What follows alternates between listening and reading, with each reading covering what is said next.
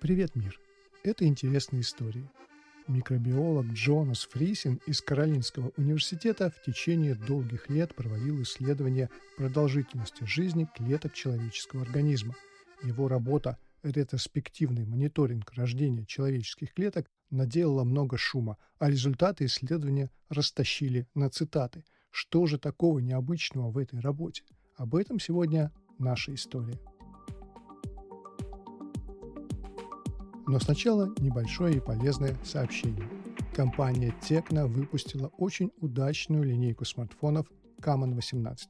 Я думаю, через пару лет серия Common 18 станет хрестоматийным примером качественного дизайна и сбалансированности по характеристикам.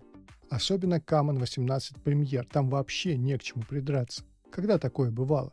Всегда есть какой-нибудь компромисс, недостаток или недочет, а тут просто идеально по всем характеристикам. То же самое относится и к средней модели в линейке Common 18P. Ссылка в описании, заходите, посмотрите на них своими глазами после того, как послушаете выпуск про обновление клеток.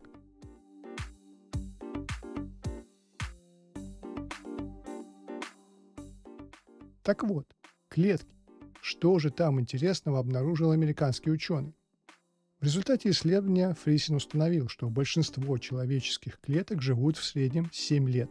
На смену им приходят новые клетки, то есть мы постоянно рождаемся заново. Например, клетки крови обновляются на 100% раз в 120-150 дней, то есть через 5 месяцев у нас полностью новая кровь. Дальше еще интереснее. Клетки эпителия желудка обновляются на 100% каждые 3-5 дней. Клетки кишечника тоже обновляются каждые 5 дней, но при этом весь кишечник обновляется раз в 15-16 лет, то есть он у нас всегда молодой. Мышечная ткань сердца полностью обновляется раз в 20 лет. Клетки мускулатуры раз в 15-16 лет. Костная ткань раз в 7-10 лет.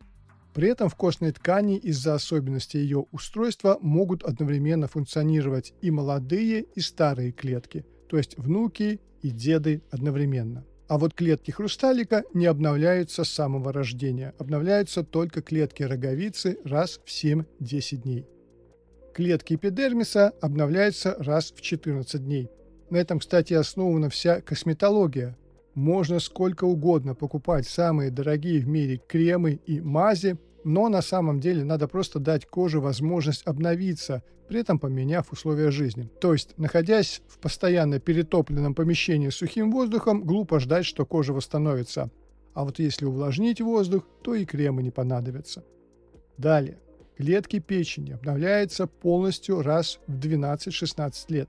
При этом печень обладает невероятно мощными регенеративными свойствами, Достаточно 25% здоровой печени, чтобы через 3-4 месяца печень полностью восстановила свой объем.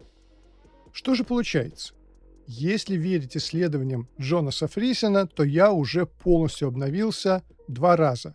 Новый я – это все тот же я или уже другой я? Паспорт тот же, лицо в зеркале тоже, но фактически все мои клетки уже два раза умерли и два раза я родился заново. Вот только один вопрос не дает мне покоя. Если я все время обновляюсь, то почему же я старею? Вот такая история. Вам понравилось? Подписывайтесь на подкаст, оставляйте комментарии. Всем хорошего дня. Это был подкаст «Интересная история» за микрофоном Андрей Байкалов.